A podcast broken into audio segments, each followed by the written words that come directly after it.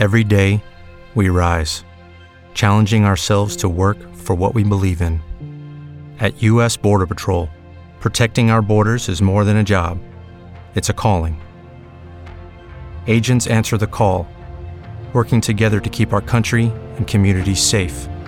If you're ready for a new mission, join U.S. Border Patrol and go beyond. Learn more at cbp.gov/careers. I shall read from the King James Version of the Holy Bible. The topic is wholeness, Genesis.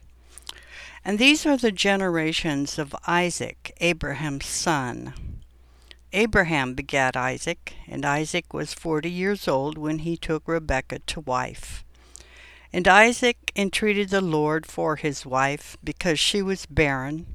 And the Lord was entreated of him, and Rebekah his wife conceived. And the children struggled together within her, and she said, If it be so, why am I thus? And she went to inquire of the Lord. And the Lord said unto her, Two nations are in thy womb, and two manner of people shall be separated from thy bowels. And the one people shall be stronger than the other people, and the elder shall serve the younger.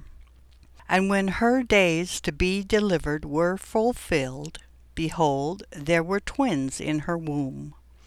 And the first came out red, all over like an hairy garment, and they called his name Esau. And after that came his brother out, and his hand took hold on Esau's heel, and his name was called Jacob. And Isaac was threescore years old when she bare them. And the boys grew, and Esau was a cunning hunter, a man of the field, and Jacob was a plain man, dwelling in tents. And Isaac loved Esau, because he did eat of his venison, but Rebekah loved Jacob. And Jacob sawed pottage, and Esau came from the field, and he was faint. And Esau said to Jacob, Feed me, I pray thee, with that same red pottage, for I am faint. Therefore was his name called Edom. And Jacob said, Sell me this day thy birthright. And Esau said, Behold, I am at the point to die, and what profit shall this birthright do to me? And Jacob said, Swear to me this day. And he sware unto him. And he sold his birthright unto Jacob. Then Jacob gave Esau bread and pottage of lentils. And he did eat and drink, and rose up and went his way. Thus Esau despised his birthright. And it came to pass that when Isaac was old, and his eyes were dim, so that he could not see, he called Esau his eldest son, and said unto him, My son, behold now I am old, I know not the day of my death.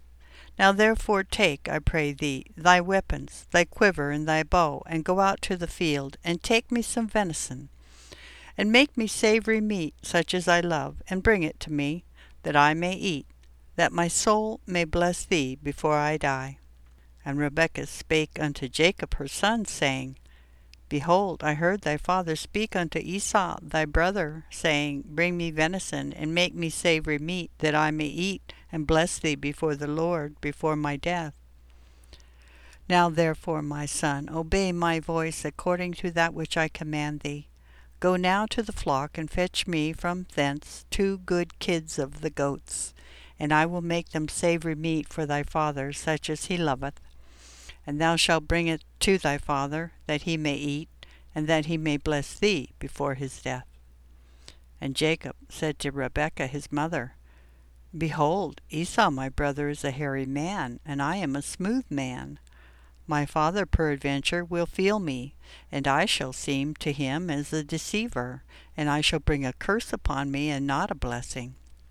And his mother said unto him, Upon me be thy curse, my son. Only obey my voice, and go fetch me them. And he went and fetched and brought them to his mother, and his mother made savory meat, such as his father loved. And Rebekah took goodly raiment of her eldest son Esau, which were with her in the house, and put them upon Jacob her younger son. And she put the skins of the kids of the goats about his hands and upon the smooth of his neck. And she gave the savory meat and the bread which she had prepared into the hand of her son Jacob. And he came unto his father and said, My father. And he said, Here am I. Who art thou, my son? And Jacob said unto his father, I am Esau, thy firstborn. I have done according as thou badest me. Arise, I pray thee, sit and eat of my venison, that thy soul may bless me.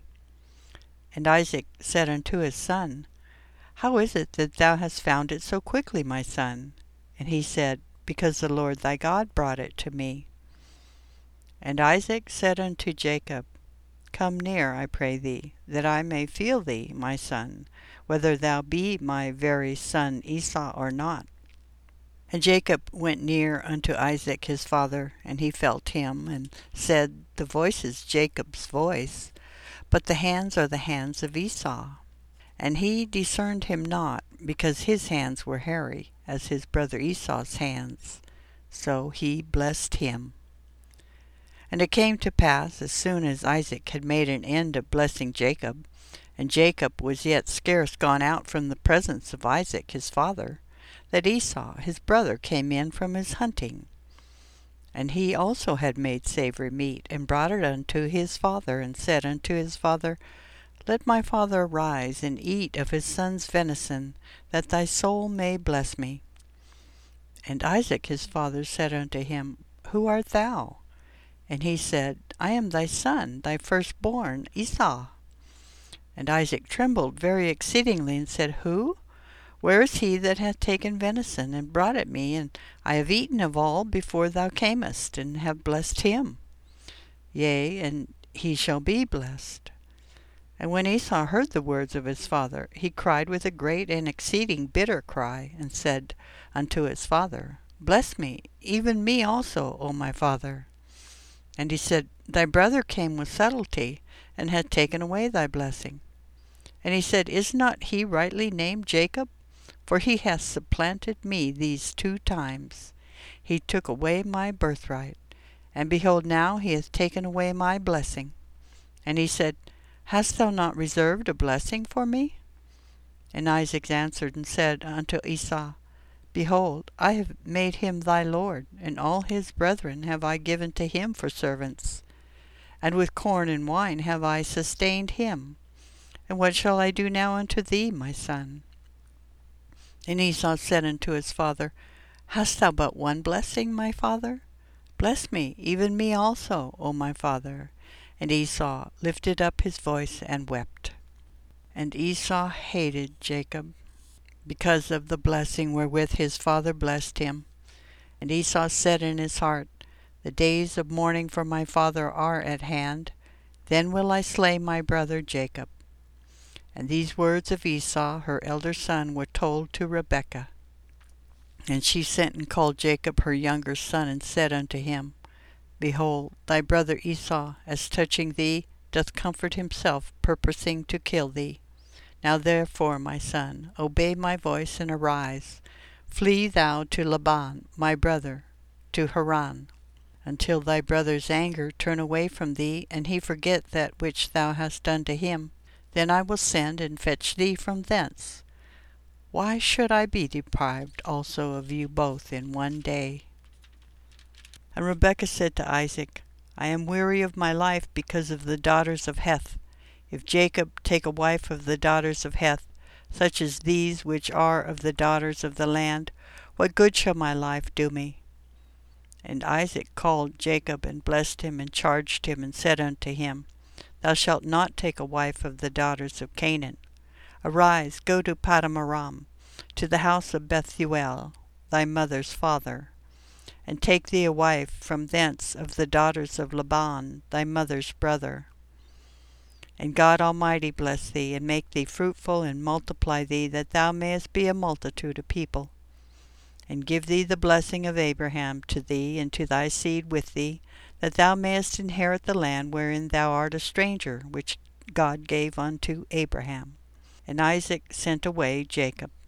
When Esau saw that Isaac had blessed Jacob, and sent him away to Padan Aram, to take him a wife from thence, and that as he blessed him, he gave him a charge, saying, Thou shalt not take a wife of the daughters of Canaan.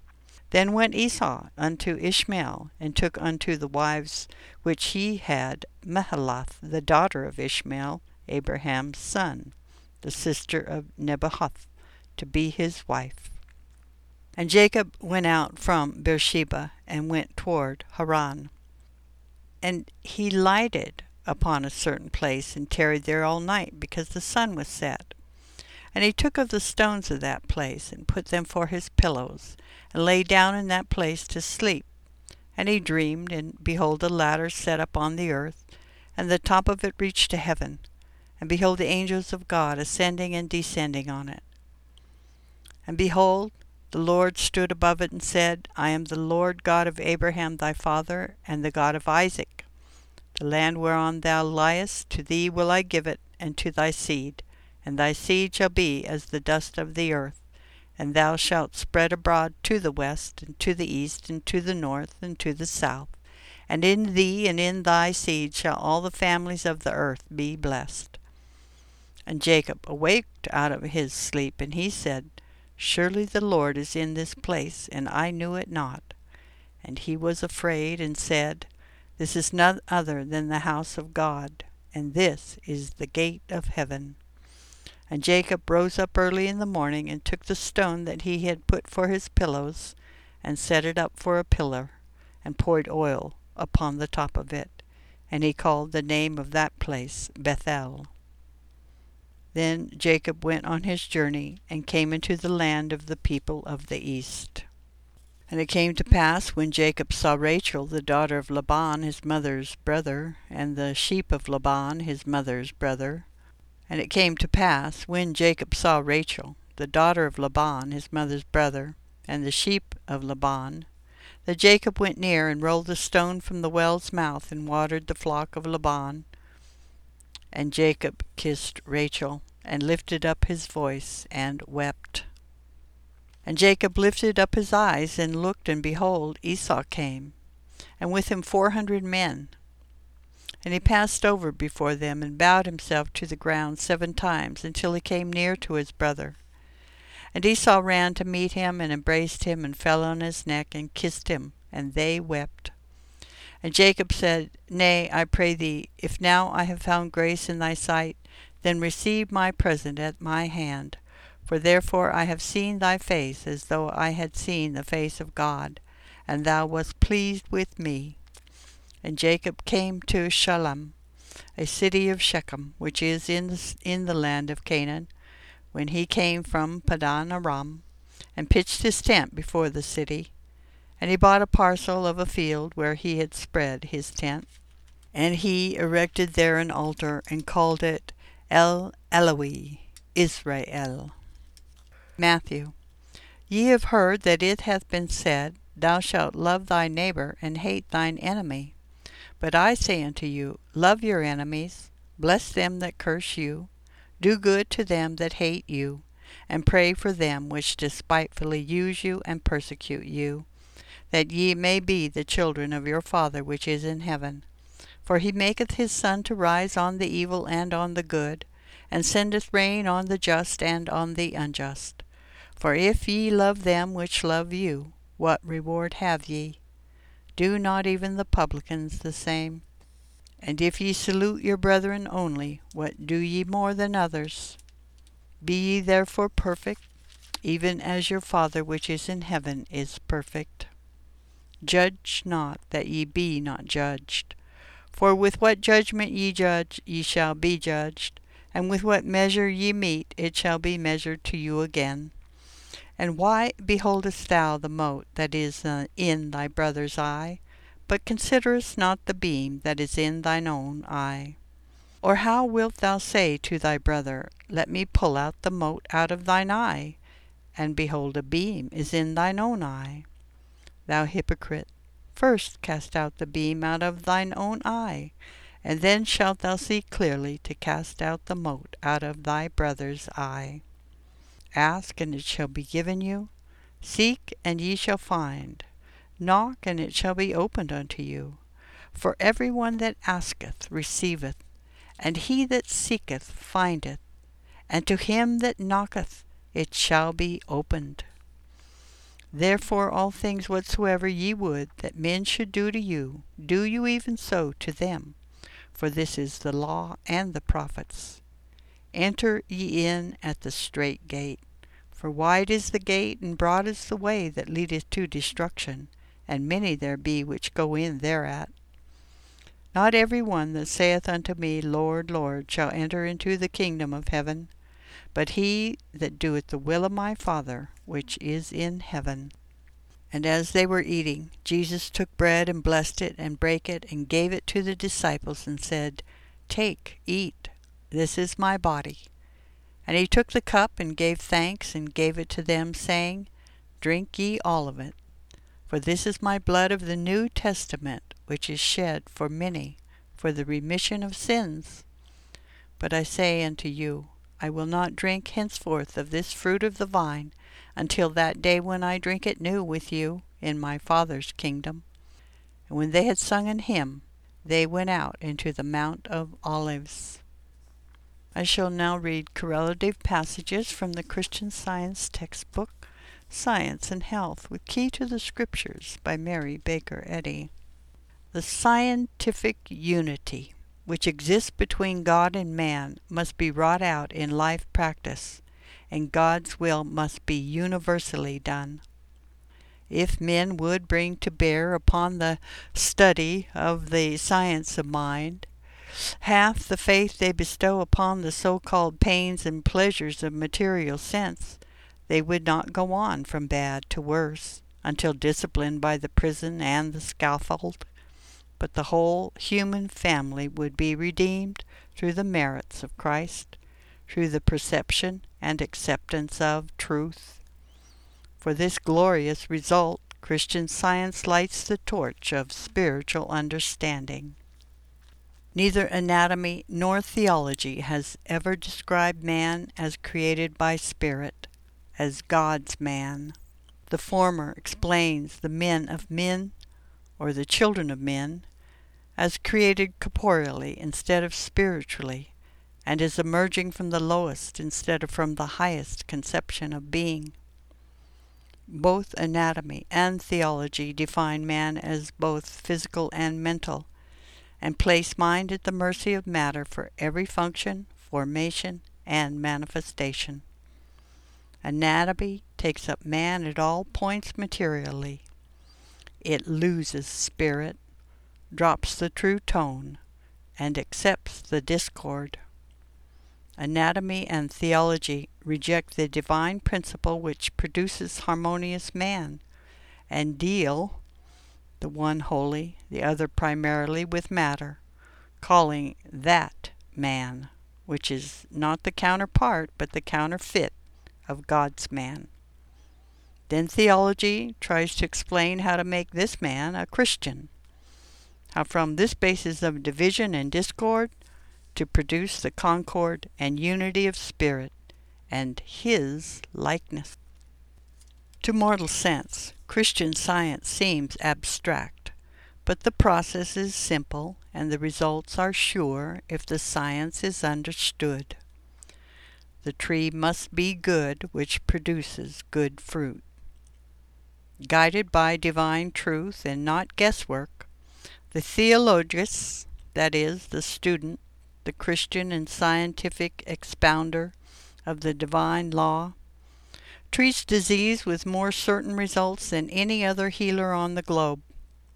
The Christian scientist should understand and adhere strictly to the rules of divine metaphysics as laid down in this work, and rest his demonstration on this sure basis.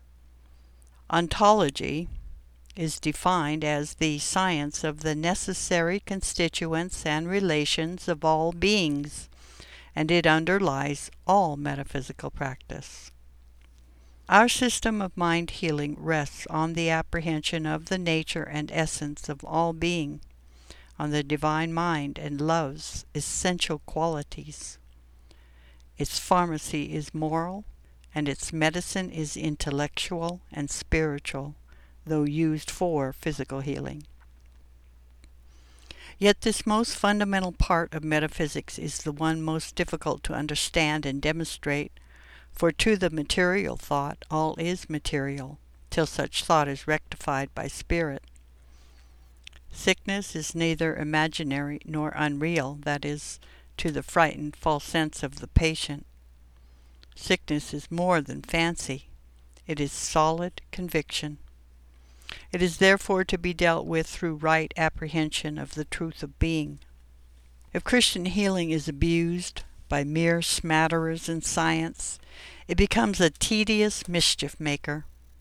Instead of scientifically effecting a cure, it starts a petty crossfire over every cripple and invalid, buffeting them with the superficial and cold assertion, nothing ails you.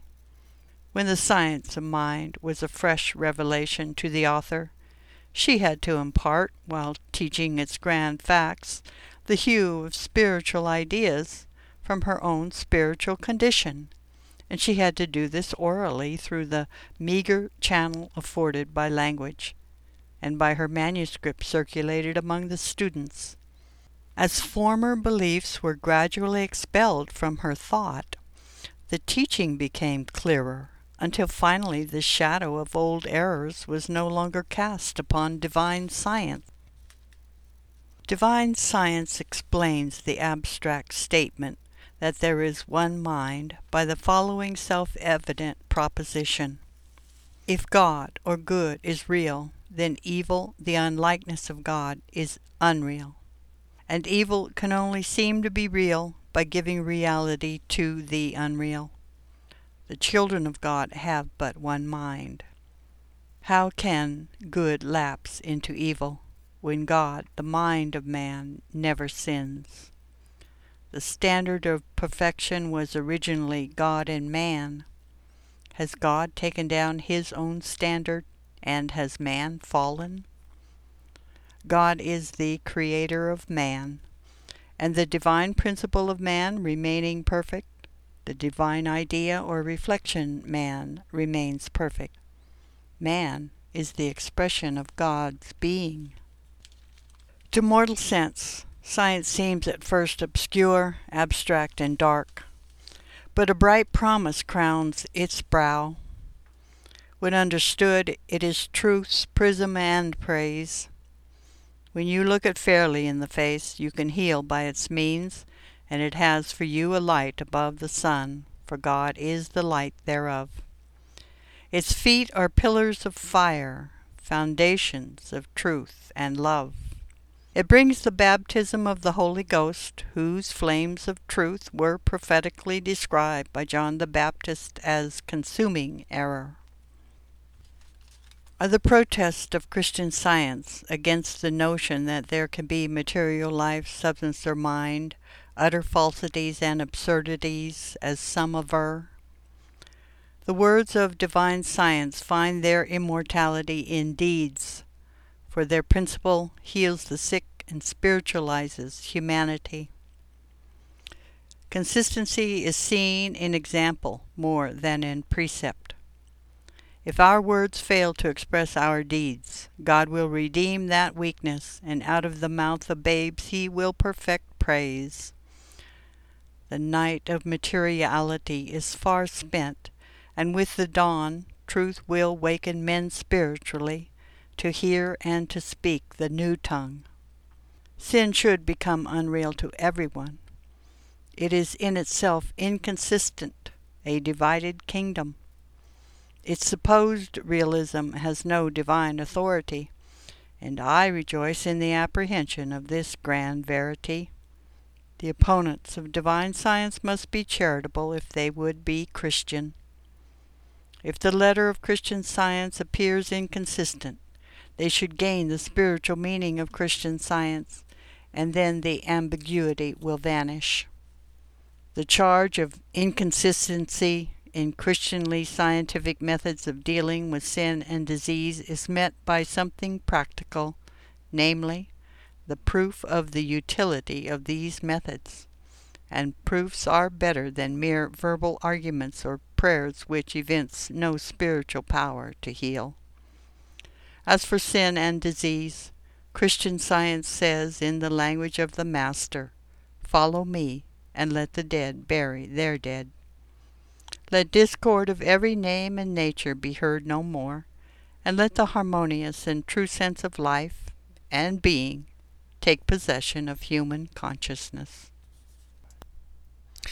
Uh, the inspiration for this uh, citations came out of miscellaneous writings. Let us have a clearing up of abstractions.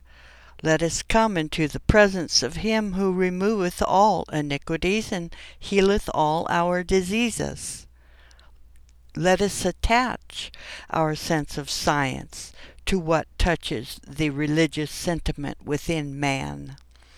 Let us open our affections to the principle that moves all in harmony, from the falling of a sparrow to the rolling of a world. And um, from the Metaphysical Bible Dictionary, it gave the definition of Esau a Hebrew word, hairy, rough, shaggy, son of Isaac and twin brother of Jacob, Genesis 25:25 and Genesis 27:38 through 41. Metaphysically defined as the body or physical vigor. In the immature consciousness, the natural man is moved by desire. Appetite and passion are satisfied regardless of the higher law. Esau sold his birthright for a mess of pottage. The threat of Esau against Jacob's life represents the inward rebellion that we often feel when we change our modes of thought.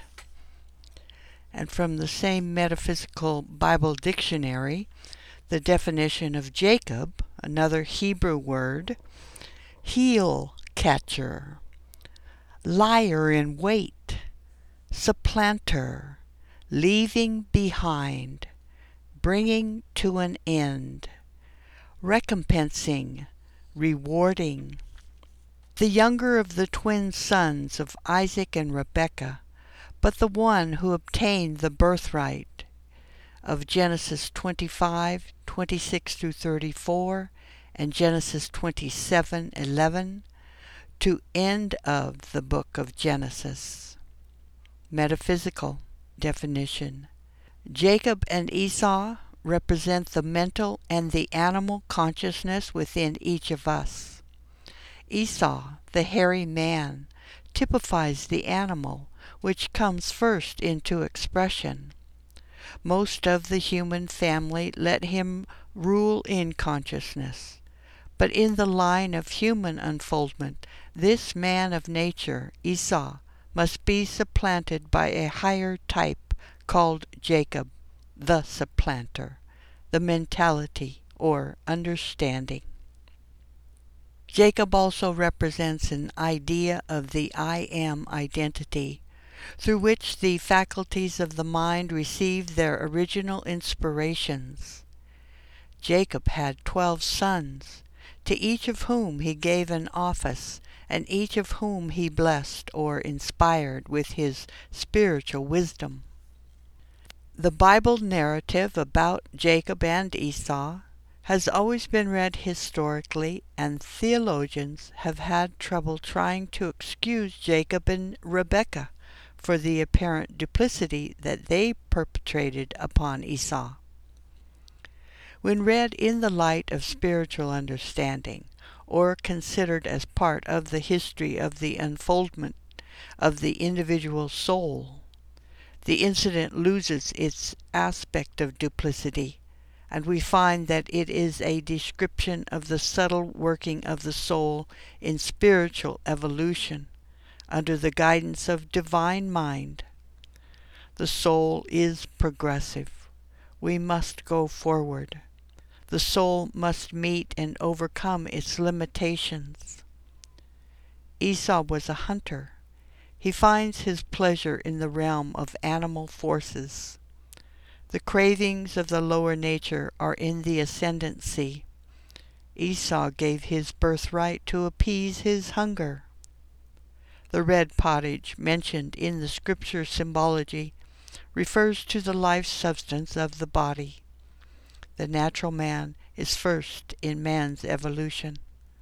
First that which is natural, then that which is spiritual, says Paul. We all agree that a strong body is required to express a strong mind, that is the divine plan. The men of the new race will have robust bodies. They will not be weaklings mentally or physically. Healing of the body is fundamental in the outworking of God's perfect man idea. The natural man is not wise. Esau was a hunter and he loved sport better than spirit.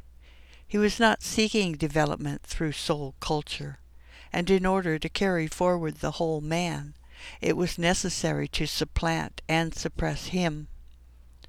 This is the meaning of the deception by Jacob and Rebekah. The mental must gain the supremacy, and the physical must lose prominence.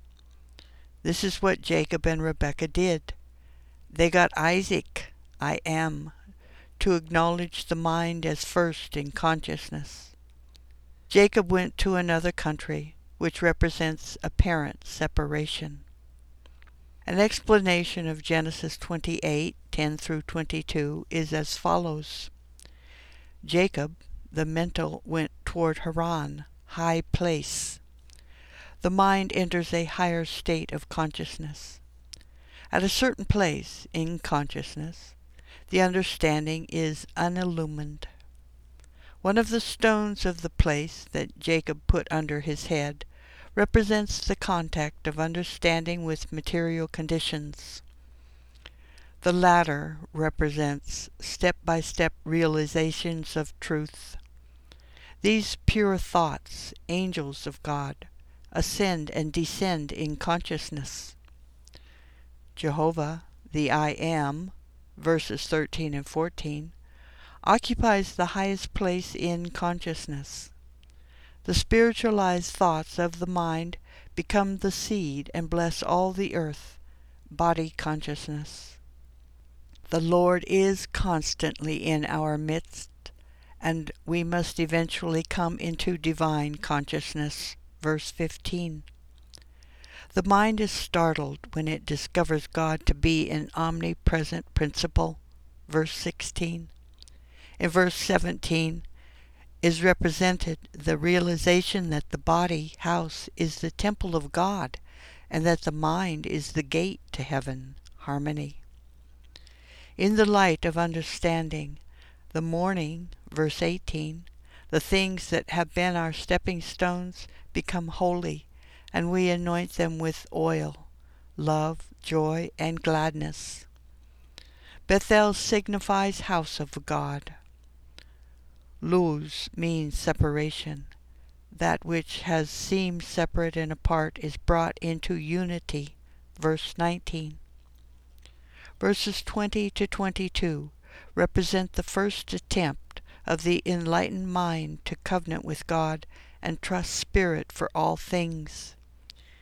Keeping the law of giving and receiving is recognized as a step in spiritual development. Taking a wife symbolizes a unification of the I am with the affections. Jacob was told to go to Padan Aram, tableland, to the house of Bethuel, unity with God, and take a wife from the daughters of Laban, white, pure, shining. Genesis 28 2 through 7. This points the way to a unification with the love principle in its higher aspects. Exalted ideas, divine aspirations, and pure motives are here designated as necessary to the union with the soul that the I Am is about to make. In Genesis 33 1 through 15, we read of the reunion of Jacob and Esau.